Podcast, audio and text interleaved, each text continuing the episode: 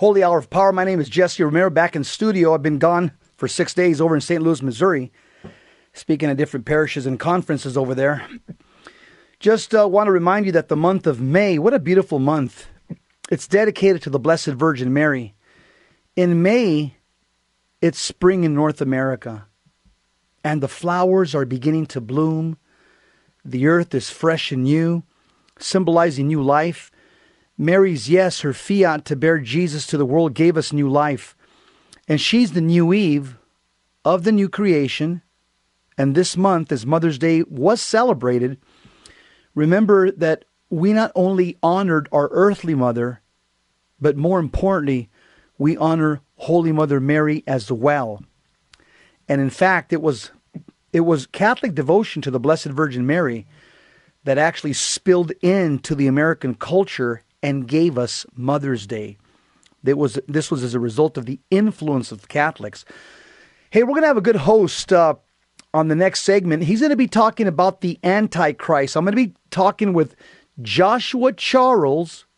He's a best-selling author, a historian, a classical pianist, and a former White House speechwriter.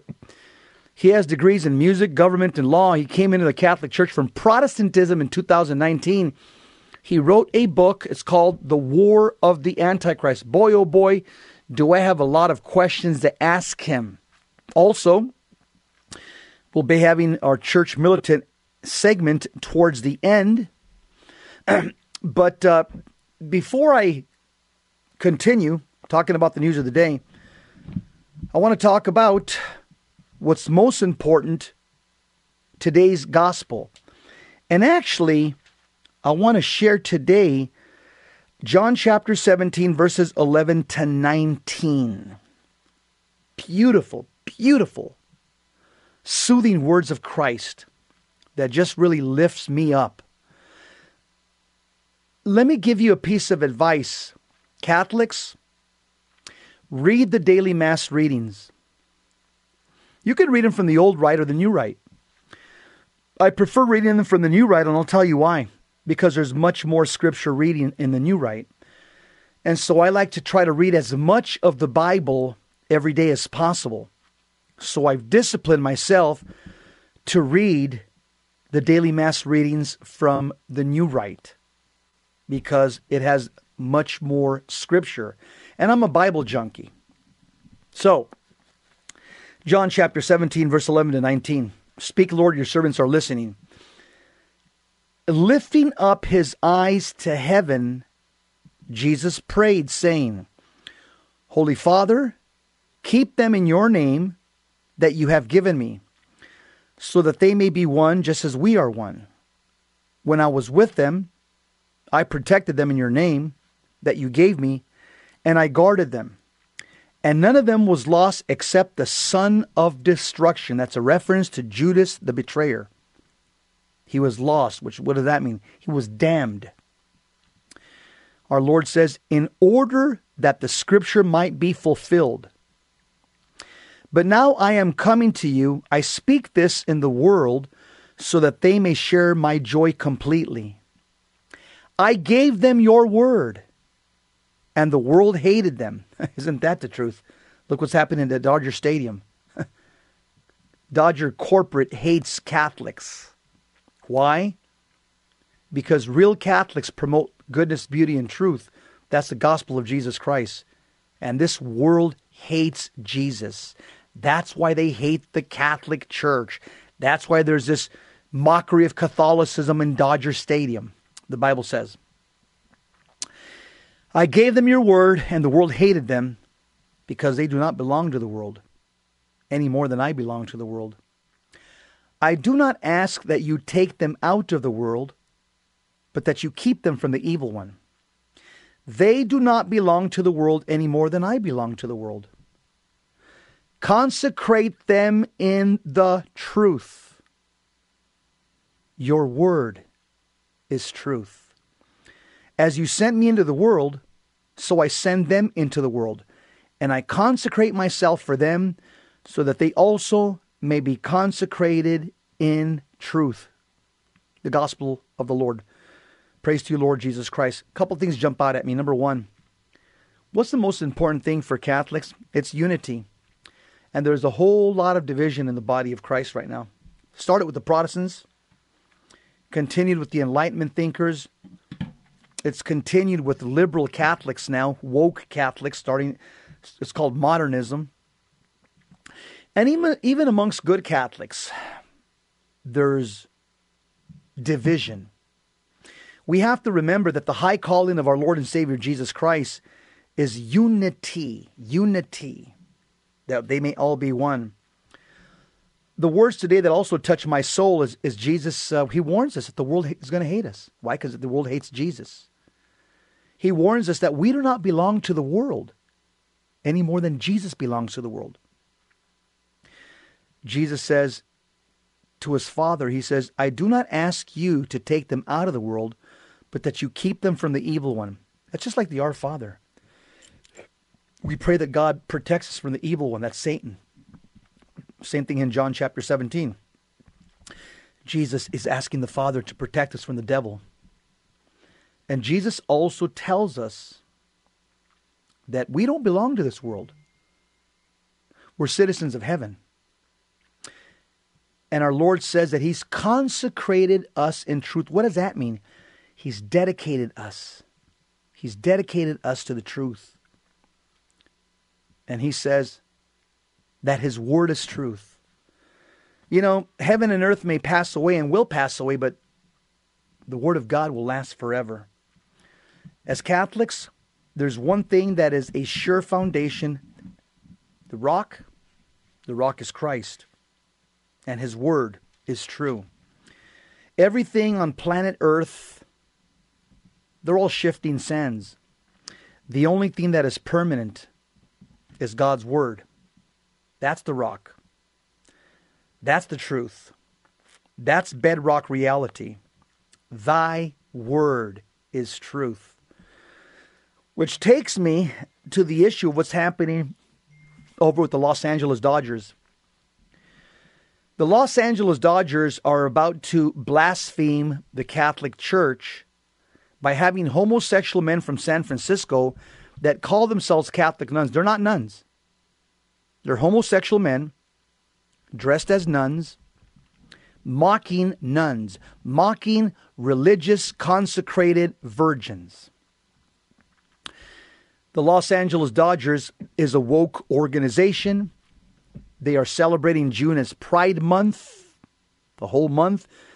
Are, they're celebrating sodomy, basically. That's what it is. We as Catholics, on June, we celebrate the Sacred Heart of Jesus. What a difference. We don't celebrate. Pride is one of the seven deadly sins that if it goes unchecked, you go to hell. You go to hell because of the sin of pride. Left unchecked.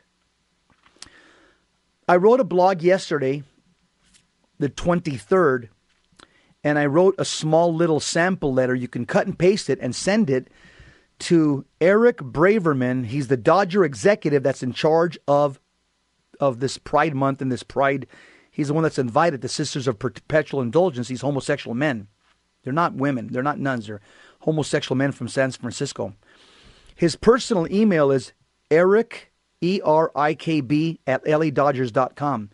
Erik B at LADodgers.com.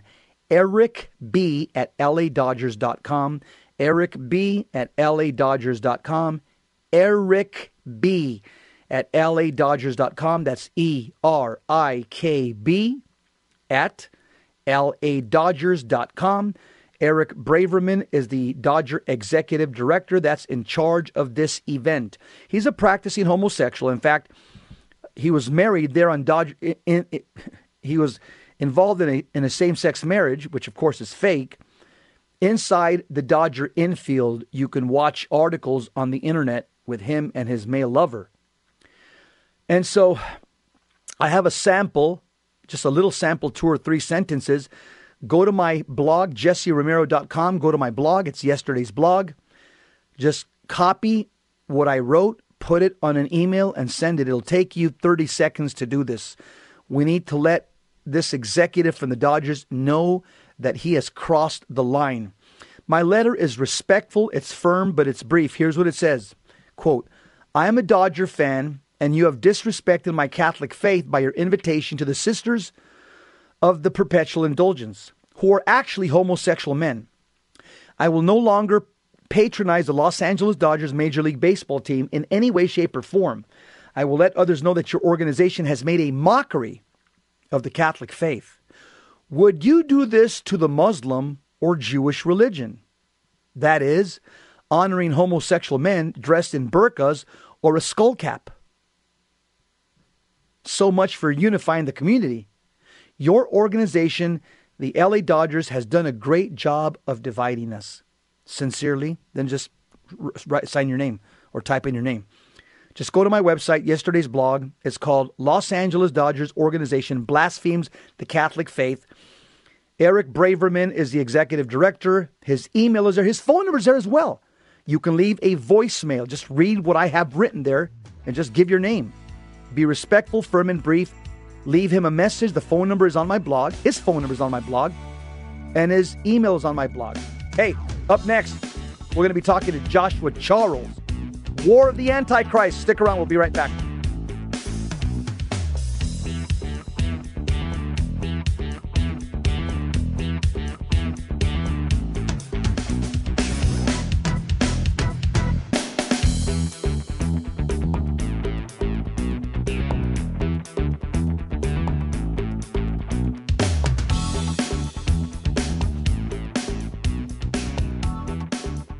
We are back to Terry and Jesse show. Two Catholics with a PhD in common sense. My partner Terry is out doing some apostolic work. I'm here with Joshua Charles. Joshua, welcome to the Terry and Jesse show, my friend. Can you hear me? Yes, I can. Can you hear me? Absolutely. Joshua, you come, uh, I'm looking at your bio, and, and, and I'm just, I remember uh, I fought in the ring for 10 years. And uh, whenever we were going to, any fighter who's fought in the ring like I have, you always look at your opponent's bio and you say, okay, how many wins does he have? How many losses does he have? How many knockouts does he have? I'm telling you, your bio is impressive. I'm glad we're on. Oh, thank team. you. well, I'm humbled to be with you, my friend. I've admired you from afar for many years. So, and we have many mutual friends. So, I'm honored to be here.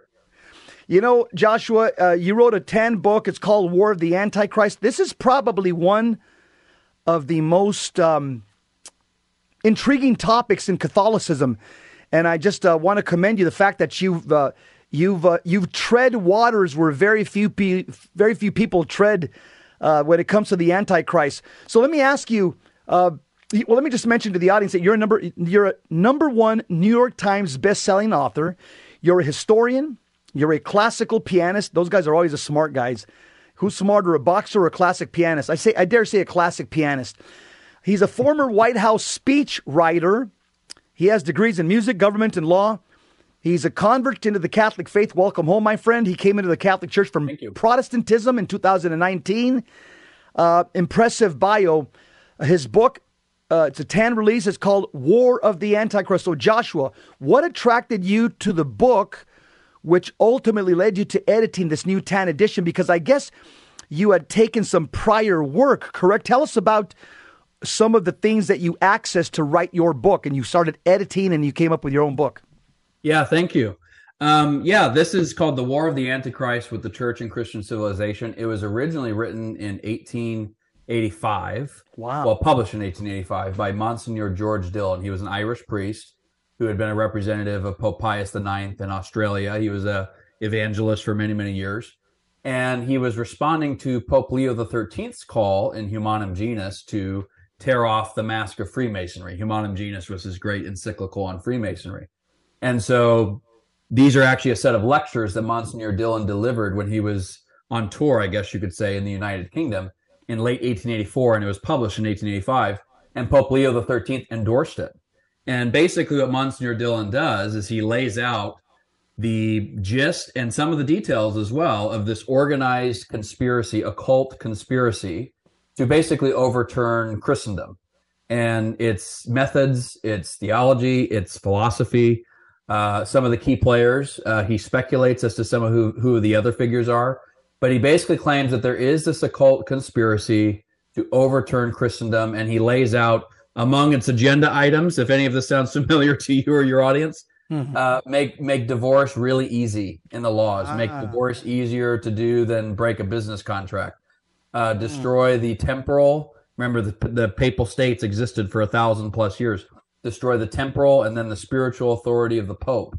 Completely Mm. secularize education. Encourage immorality among the people. Uh, and that it's all propelled by a socialistic communist agenda that will end in some form of nature worship, pantheism. Does that sound familiar, Jesse? Okay. Ch- a- a- As you're talking, I'm going check, Yeah. Check, Yeah. check. Sounds So, and I was reading this. I Wow. discovered this work Wow. while uh, we were in the lockdowns in 2020. so, of all of all times to discover it, and uh, and I thought, man, this is extremely relevant, and uh, I I, uh, I I think more Catholics need to read this, and uh, yeah, Joshua, good for you, brother. Uh, uh, so, so I, I'm going to thank Mr. Fauci for for for this book, though I don't I don't thank him for everything else he's done, but uh, at least some good fruit came out. The fact that you gave, because I'm telling you, this book, it's so relevant. This is exactly where we're at right now in 2023. We are living what you wrote in this book, and I guess you're taking this from a, a book that was written 130 years ago.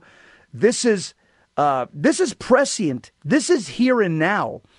You know, Joshua, Christians have perennially taught that hell has always waged a war against the mystical body of Christ and that diabolical powers seek to destroy what God has established.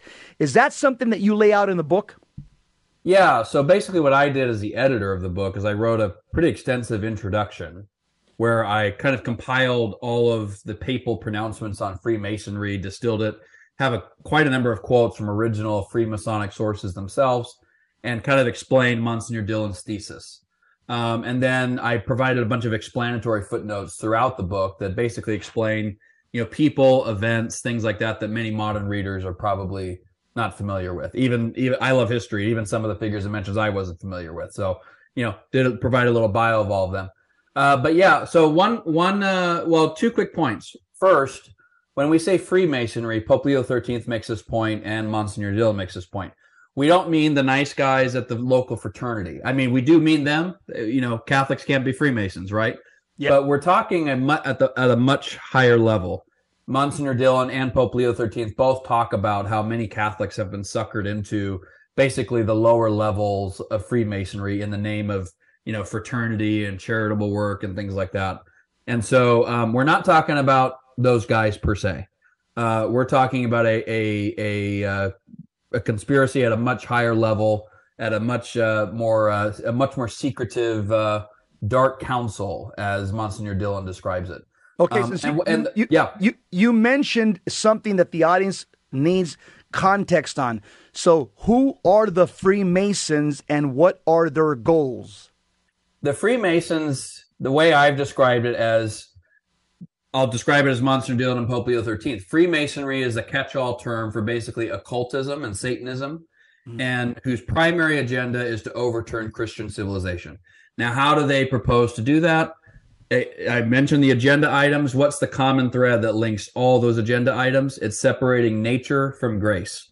We as Catholics believe that from because of this fall of Adam and Eve, that we inherited original sin. So what does that mean? Original sin means our intellect can't quite tell what's right and wrong, and our will is very weak to follow it. Okay? That's why we need to be regenerated and born again in baptism and live a sacramental life. Because in the sacraments, God literally heals us. He heals our nature. He enlightens our intellect. He strengthens our will so that both can ride together, hopefully all the way to heaven, right? Whenever we sin, we separate those two things. Basically, Freemasonry contends there is no such thing as original sin. Uh, Occultism, really, Satanism, there is no such thing as original sin. And what the Catholic faith teaches, we can only achieve through the sacraments and participating with God's grace. Occultism teaches, no, you just need a gnosis. You need a particular set of knowledge. And by that knowledge, you access a divinity that's already within yourself. That is essentially the essence of occultism. So they basically, in the Catholic view, want to separate nature from grace in all aspects of society. That's why they wanted to destroy the papacy. That's why they wanted to destroy the sacramental character of marriage. That's why they wanted to secularize education. That's why they wanted a complete separation, not just a distinction, but a complete separation between church and state. So that the state doesn't have the authority of the church to answer to and can really start defining morality on its own. We're seeing that every day we look out. And so Freemasonry, you know, its official founding date was in 1717. Many Freemasons themselves, you know, in London, many Freemasons themselves believe it went further back. I quote a number of Masonic sources in the introduction that basically what they claim, I'm not saying I believe this, but what they claim is that they are the inheritors of the pagan mystery system. What, what does that mean? Before our Lord Jesus Christ came into the world through the incarnation, the world was dominated by idolatry. Men worshiped idols. The Jews were the sole believers in one God. But even the Jews, because they lacked the grace of the new covenant, they fell frequently. They felt that's what, you know, that's one of the well, one of the great indicators that the Bible is legitimate is it speaks very poorly of the of, of the people who are actually writing it. So yeah, it's it's right. a it's a very honest document. Hmm. So, um, but this is what the system that dominated the world, and we know from Saint Paul, who was quoting the Psalms, that idolatry is literally the worship of demons. Okay, yep. and so the worship of demons dominated the world, and this is why when Satan tempted our Lord, among the things he tempted him with was all the kingdoms of the world. He said, They've been given over to me. If you just bow down and worship me, I will give them to you. Well, we know that the story turned out very differently. Our Lord Jesus Christ, through the passion and resurrection, won back those kingdoms to himself, which is why he is Christ is king. He has all authority on heaven, on earth. He purchased that at the cross. Okay. And so what, with the incarnation, a new mystery system breaks into the world and it heals our nature. And that is the Christian mystery system, the Catholic mystery system, the sacraments. And those sacraments pushed back the dominion of Satan. And so the, for, essentially Freemasonry and occultism sees itself as a resurrecting, ironically, you know, whether you want to call it the New World Order or whatever, ironically, they see themselves as resurrecting what we would see as an old world order. The New World Order is the one that Jesus Christ started uh, with his death, burial, and resurrection. Hmm. Uh, but they see themselves as resurrecting the old, uh, the old pagan system, essentially, where again by by gnosis by knowledge exactly as satan tempted eve and adam in the garden oh by this knowledge by eating of this the knowledge of the or the tree of the knowledge of good and evil you will you will become like gods and what's what's implicit in that uh, temptation. Implicit in that temptation is there's already some sort of divinity within you. So when you hear pop stars when you hear oprah when you hear a lot of the new age stuff that's in our culture talking about you're perfect as you are you know the divine is within access the divine within awaken. These are all uh, forms of occultism. They're forms of uh, freemasonry essentially. Again using that term as a catch-all. Yeah. Um, you don't have to be you don't have to be a freemason in name to believe fundamentally freemasonic things and when you go down that agenda item marriage should be easy destroy the separation of church and state secularized education whatnot most people in the modern world take these things completely for granted they they, they think they're good and true principles. We're talking to Joshua Charles. His book is called War of the Antichrist. Pick it up at Tan Books. This book is relevant. This book needs to be read by every Catholic. War of the Antichrist. Tanbooks.com, tanbooks.com. Joshua Charles, I have him on here. Fascinating topic. Joshua, uh, is since you've done the research, are Freemasonry and and atheistic socialism and cultural communism are they intermingled or are they complete separate entities? Uh, I won't claim that every person who is a Freemason by name is a communist or a socialist. That's not the contention. Okay. There's there's a there's a binding philosophy at, at with Freemasonry.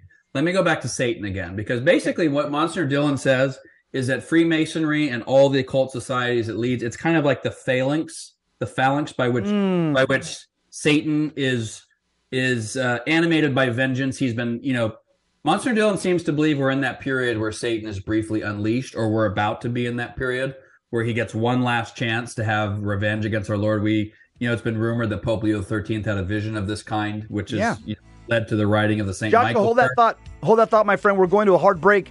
Okay. You're listening to Joshua Charles. His book is called Phenomenal Read War of the Antichrist. Talk about a timely topic. Pick it up at tanbooks.com, tanbooks.com. We will continue on the next segment with my friend, Joshua Charles. Stick around. We'll be right back.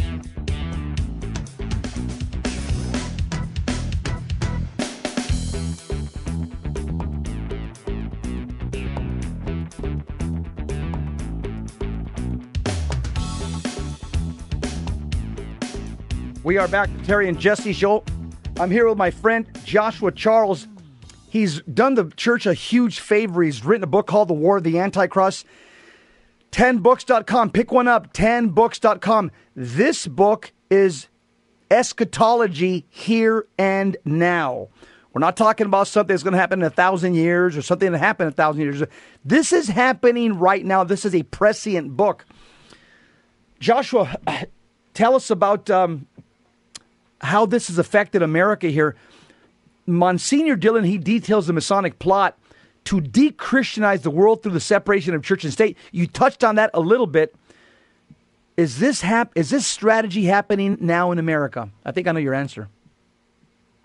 well, uh, unfortunately, I think it goes much further back than just the present day. Uh, that's a huge topic. You know, the kind of the, the, you know, there's much about the founding that I admire, but there's also some grave problems. The the problem with the separation of church and state, complete separation, is this. As as I was saying, we as Catholics believe that when we come into the world where our nature is damaged by original sin, that means our intellect can't quite see the truth and our will can't really follow it either. We need to be reborn in baptism, right? And so basically, so we accept we need a higher spiritual power, we need grace in our souls. Well, the same is true of the state. The state, if it separates itself from the spiritual authority God has established to teach faith and morals, i.e., the Catholic Church, the state is likewise in a similar situation where it cannot perceive what the natural law is and it therefore cannot legislate according to it. And we've seen that when a state separates itself from the life giving authority of the church, um, it doesn't just stop uh, legislating basic natural law, it starts legislating unnatural law. And that's exactly what we're seeing now. Uh, we've seen it for, frankly, decades. Uh, you know, contraception is an un, is a violation of natural law. Joshua, let me We've stop had, you right there. Let me stop you yeah. right there. The last two minutes every Catholic should hear what you just said the last two minutes. It's the bo- most brilliant analogy I've ever heard in my life of the way the human person, in our intellect and will, the way by way of analogy, it parallels our country. When our country yeah. separates itself from Christianity, specifically Catholic Christianity, the same thing happens. There's a, the intellect is darkened on a natural level uh, individually, and the countries uh, their moral compass is broken when it's when it it, uh, it unhinges from the the teaching authority set up by God, the Catholic Church. That was brilliant what you said the last two minutes. Go ahead, my friend, pick it up from there. Oh, that's uh, well, you know, and it was it's not a perfect system. There's plenty of times when there's been a corruption in the church. You know, this is not this is not a recipe for a paradise. The church has never claimed that. Um, but we do know that through the long ages of Christendom, the Ten Commandments were accepted by everybody as the moral standard. When Machiavelli writes The Prince in the 1500s, it shocked the world because he was basically propounding the sort of amoral view of statesmanship, uh, which no doubt happened because we have free will and baptized Catholics can choose to sin. Uh, there's Judas, there's there's all the heresies and the schisms over the years. So just because you're baptized doesn't mean your free will is locked and always doing what's right. I mean, any of us who are even minutely self-aware will know that. But uh, but that's essentially again the root of Freemasonry, occultism, Satanism, Satanism is separating nature from grace. It is saying nature is sufficient mm-hmm. for itself for its own salvation, and this applies to absolutely everything in society, not just individuals, but also marriage and the state and the relations with the church. And it all goes back to Satan. Now, St. Thomas Aquinas says that when Satan fell, why why did he fall? Well, it wasn't because Satan truly believed he could be God. I was always kind of confused by that as a Protestant. But St. Thomas says that Satan fell because he wanted to basically behold the beatific vision without grace. He wanted his angelic nature to be sufficient for seeing God in the face. Now, angels are still creatures, and so there's the issue of how do you connect the infinite God with the finite creature? And the answer the church has always said is grace. And that's exactly what angels need too, even though they're of a higher spiritual nature. So not only that, but Satan foresaw, I mean, you know this, you've done a lot of exorcism work. I'm sure you've, I'm sure you've uh, witnessed a lot of what I'm about to say.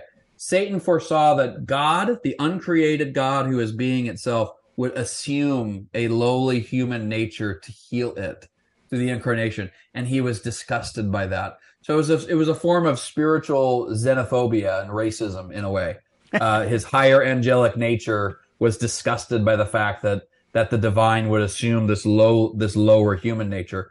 Um, and so, what did he try to t- tempt Adam and Eve with? Uh, uh, partake, partake in this gnosis, partake in this knowledge, and you will become like gods. And that's been the temptation ever since. It's a it's a temptation of self sufficiency. Pope Leo Thirteenth and Monsignor Dillon call it naturalism. It's the idea that again, nature alone. I call it sola natura. I came from Protestantism, and the the batch of Protestant heresies usually have words like sola fide, faith alone, sola scriptura, scripture alone. So I just coined the term for this. What is the essence of Freemasonry? What is the essence of Satanism? It's sola natura, nature alone. Mm-hmm. And that's how it goes into the socialism and communism aspect and eventually pantheism. Socialism and communism are essentially based on a materialistic view of the world uh, that by arranging matter in a certain way, you'll come up with some sort of utopia. Uh, this goes into all sort of the Hegelian dialectic, the idea that you set up two opposite poles and that provides the energy to propel society toward a new synthesis. They believe that by literally by rearranging the stuff of the universe, you can come up with the philosopher's stone. This is all this is all deeply interconnected stuff. And so, yeah, that's why it's connected to socialism and communism because of the naturalism, the sola natura, the idea that nature, apart from grace, is sufficient uh, to do the things that the Catholic faith teaches you can only do with grace. So you you, you would say even Satanism uh, would appeal to that sola sola nature? Uh, Absolutely, yeah. I mean, what does Satanism want to do? It want, I mean, religion. The root word of religion means to join. The root word of di- diabolical means to separate. And what is the ultimate separation? separation of nature from grace, separation of us from the sacraments. Bingo! You, you nailed it. Hey, uh, my friend, what? But uh, how how is all of this diabolical activity that we're seeing right now in the country? Uh, you know, drag queen story hours. Uh, you know, satanic wardrobe, after school satanic programs, satanic coloring books, satanic conferences. How is this all this diabolical activity points to the coming of the Antichrist? So that's a huge topic. the short the short version would be this. Um, as I've said, separating nature from grace, we've done that in every area of our society. We've made and and frankly, much of it began with Protestantism. I love my Protestant brothers and sisters. Many of them are still dear friends and mentors of mine. But Protestantism played a, a pivotal role in this. One of the key ways in which it did that was by denying the sacramental character of marriage. I just tweeted about this the other day. By denying the sacramental character of marriage, it put marriage in the jurisdiction of the state. This is something that many of the earliest pilgrims bragged about. When you read William Bradford, and he was one of the early uh, leaders of the Plymouth colony in Massachusetts, he basically said, "Yeah, we put marriage under the jurisdiction of the magistrate because you know if it's under the church, that's that popish Roman nonsense." And so so while we're living with the fruit of that, you know, that's part of the reason we have a Catholic Church because not not all of us realize the implications of what we're saying, and the Church warns us: don't go there, don't go there, don't go there. So when we desacramentalize marriage uh, at the Protestant Revolt, that really laid the groundwork for a lot of what we're dealing with now. But we're doing it in, as I said, we're doing it in education, we're doing it in separation of church and state. Um, and then, uh, and when you look at people like the World Economic Forum, Yuval Harari.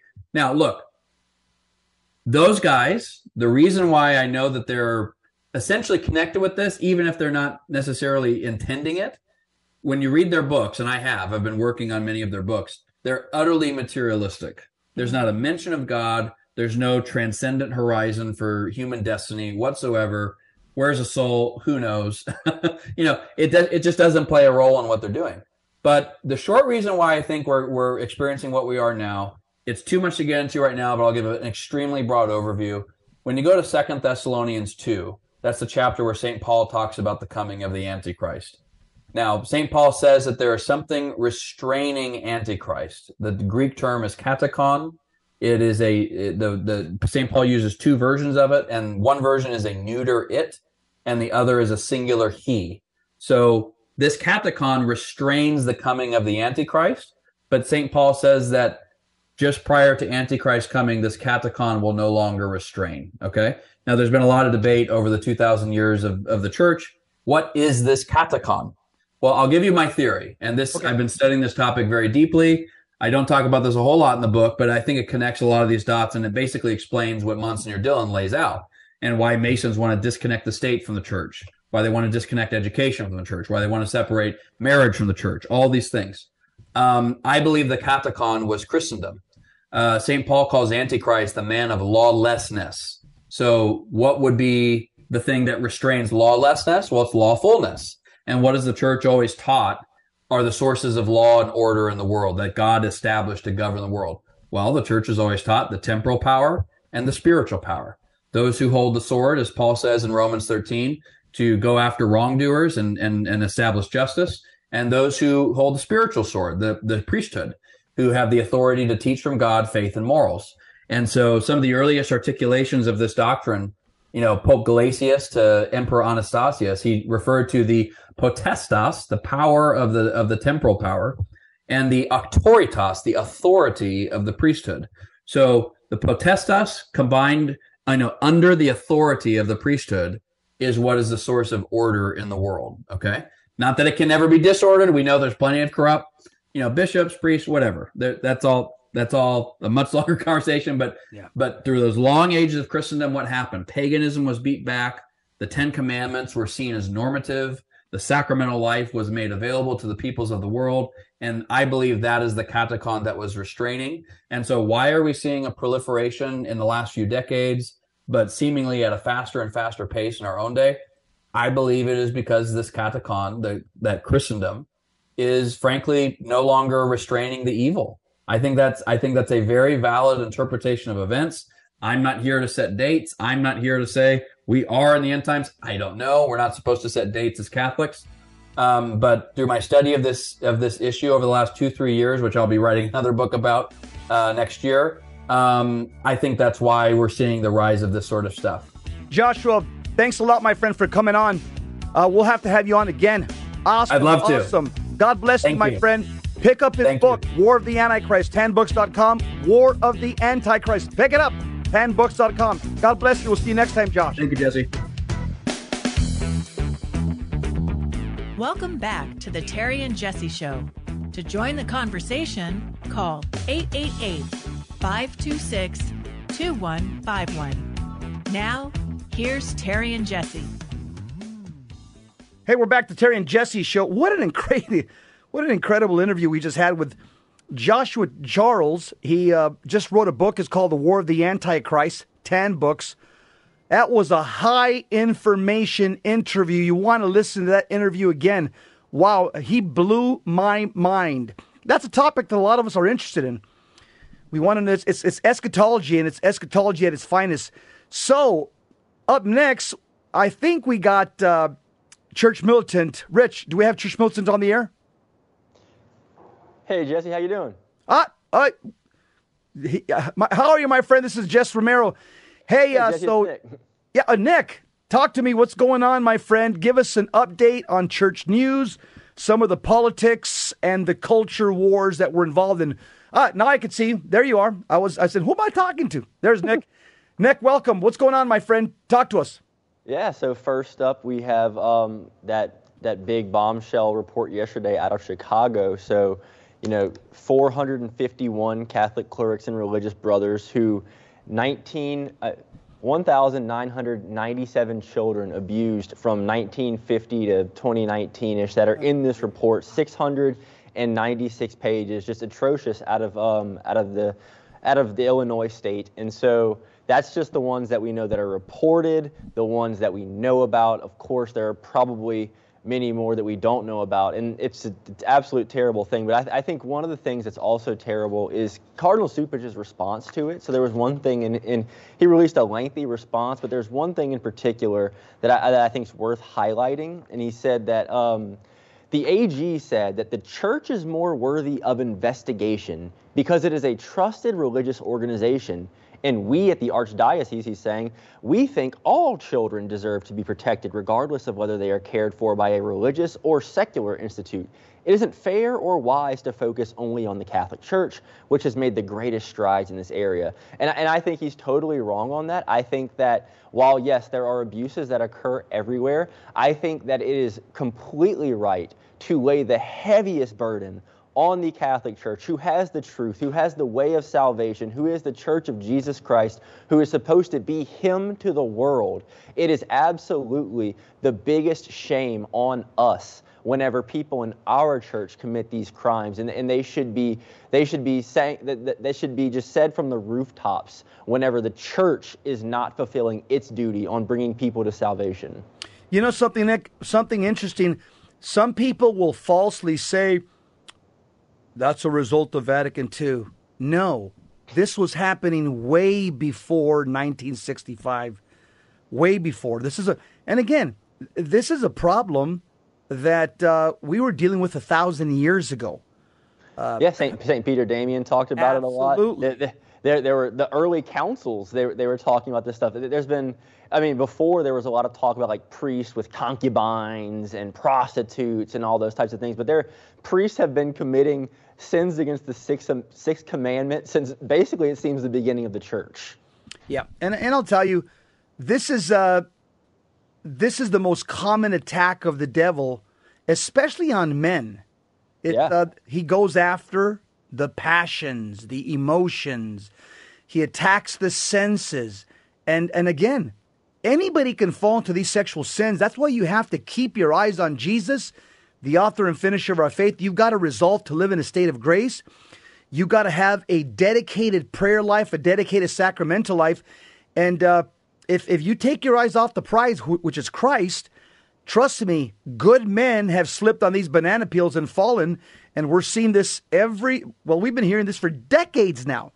Uh, these are men that are consecrated to God. These are priests of the Most High God that have the authority to give us a sacrifice of the Mass, the sacraments, send people to heaven, drive out demons from people, and yet they're falling into the, the, the sins of the sixth and ninth commandment uh, because what they're doing is uh, they're not they're they're not keeping their eyes on Christ uh, wow. and, and and making sure that you you you you maintain that that uh, interior life. That's the most important thing for all of us as lay people, as priests. The interior life, the interior life. You can preach, you can write books, you know, you can be on radio, but if you don't have an interior life, you're just a noisy gong, as as uh, Saint Paul the Apostle says to the Corinthians. So, what else is new, my friend? What else is new? Yeah, so we have a, a, statement from the Pope today about the church in China. So he was saying how he was in solidarity with them, his closeness to the brothers and sisters in China. And today, if you don't, if people don't know, May 24th, Pope Benedict made the uh, the day of world, the World Day of Prayer for the church in China. So today, especially, is a day that we should pray for them. And the, and the Pope today said that he, he invited all Christians to raise their prayers to God so that the good news of Christ crucified and risen may be proclaimed in its fullness, beauty, freedom, bearing fruit for all the good of the Catholic Church and of the Chinese society. And so, so that's what it's all about. The, the people, we talk about we're oppressed in America. No, the people in China who just want to go to Mass, who want to be good Catholics, they are very much oppressed. And this is, this is the day specifically dedicated to pray for them. You know, uh, I, I, I'm conflicted oftentimes. I wish the Pope would do more. Sure. Uh, at least make thunderous statements denouncing that regime, denouncing communism. Uh, I, I just, uh, I don't think playing footsies with the communists, I don't think, and, and, and soft pedaling this issue, that's not helping anybody. And uh, again, I'm not the Pope. I'm just kind of, you know, you know, from, from the spectator section, just looking at uh, the way our brothers and sisters in, in China are being persecuted and uh, it just breaks my heart. It just breaks my heart. And that's what Cardinal Zen, Cardinal Zen has said that um, under Francis's pontificate with the people who have been you know, the liaisons to China, the relationship has gotten much worse between the the Chinese there who want to be faithful and the CCP. Under under Pope Benedict, it was it was better, even though there was no deal and the two sides weren't agreeing on things. But under this, you know, more ecumenical style regime with uh, with the CCP, it's it's been much worse for the Chinese, unfortunately. What else is new, my friend? What else is happening in the culture and politics and in the church? Yeah, so a, a, really good one that we have, and one that I would advocate that you know Catholics do everywhere. So our, our resistance, our local one here in the Detroit area, was uh, set up a big tent in at the entrance of a, of a pretty prominent park around here, and uh, it was on Saturday, and they had a bunch of free materials, Bibles, rosaries, pamphlets, all this, some signage that let you know what we were about. And it's at the entrance of the park, and just as people came in, greeting them, asking them, you know, what can we pray for you for, praying with people, um, asking them to, you know, come just have a conversation, handing out these free materials to them, whether it was Bibles, rosaries, whatever, and just really trying to evangelize whoever came into the park that day, just trying to start up a conversation, see where they are, trying to bring them closer to Christ and His church. And that's something that, um, yeah, just a great local thing that people can gather together and do. And just, yeah, that there was a great uh, fruits that I've heard from that from Saturday. That's awesome. Uh, every Catholic should have an organization of, uh, and uh, where they're out there doing apostolic work, just like that. Parks, malls. Here in Phoenix, we have a pretty strong uh, group of lay Catholic men that, that, that do that as well. And again, it bears fruit because most people aren't used to seeing Catholics in the public square saying, "Hey, yeah, you know, you, you need some, you need some, us to pray for you about something. Hey, why don't you take this pamphlet or this Bible or this rosary? There's a lot of fallen away Catholics walking around in the public square, and when they see a fellow Catholic reaching out to them, you can see their eyes light up. So, uh, kudos to you guys, uh, Nick. Uh, that, that's that's awesome. That's exactly what Christ called us to do. That's called the Great Commission. Yeah, hey, something so, that's been very neglected, and so that's yeah. that's one thing that you know even in, even in Vatican II, Vatican II talks about the universal call to holiness, talks about the role of the laity in the public life to go out and evangelize, and so those are things that you know we've very much neglected. We've totally conceded the public square to mm. basically every other group there is, whether they're right, left, whatever. And that's a place that we need to capture back because we do have the truth. The, the truth will speak for itself. We have to go out there and we just have to we have to speak it loudly from the rooftops and let it have its effects because it is compelling. Amen. Well, Nick, thank you very much. Uh, the audience really enjoys Wednesday's updates with Church Militant. Tell, tell people uh, some of the things that you provide at Church Militant and how they can watch your programming. Yeah, so every day at 5 o'clock, we have our hour long show called The Download, where we take a topic, um, break it down, break it down very, uh, just very intimately and go into it in very good detail. We have every day, we have our headline show with you know, top five stories of the day. We have Rome Dispatch, where we're hearing from our Rome correspondent, Dr. Jules Gomes, about what, what the happenings are more in the in the Rome or European area. Just uh, different daily shows that we have, and of course the Vortex every morning. Yeah, just tons of different things you can find every day, and you know every morning and evening we have liturgy the hours that you can do with us and our rosary in the morning. Just tons of things throughout the day. If you if you visit our website, visit our YouTube page, that you'll be able to find all these things, and of course our premium content, which is more deeper into the faith, tons, thousands of hours of different materials that'll help you learn all about the faith. You know, I want to say something about you guys. Uh, sometimes you guys get a bad rap from people saying these guys are always putting out bad news and these guys are real negative and you know these guys are just uh, you know news wonky guys. Let me tell you something. I know these guys. I've been over to Church Militant half a dozen times. These guys and women are some of the most serious Roman Catholic Christians that I've ever met on planet Earth. I'm impressed with them. They're prayer warriors, they're sacramental warriors. Jesus is the center of their life. A rosary's in every pocket. They, uh, they, they pray throughout the day. They have a chapel there. Let me tell you, uh, Church Militant has my respect. These guys are some of the most serious Catholics uh, that I've ever met in the United States. And, uh, you know, sometimes when people badmouth them, I stick up for you guys because I'm all over the country zipping around giving lectures. And uh, when they start badmouthing and say, hey, don't badmouth them around me because uh, they're my friend. And I'm going to tell you something, you don't know them, I do. They have zeal for the gospel. And uh, I wish some of you guys would have even a fraction of the zeal that these people have for the gospel of Jesus Christ. Good for you guys, brother. We'll see you next week. I appreciate it, Jesse. Thank you so much. You got it, my friend. Well, that's a wrap, my friend. The Terry and Jesse Show. Thank you for tuning in. We'll continue with more programming from VMPR Radio. Remember, this is the month of the Blessed Virgin Mary. Pray rosaries every day. Stay close to Our Lady. Go to Mass as often as possible. Live in a state of grace. Be holy or die trying.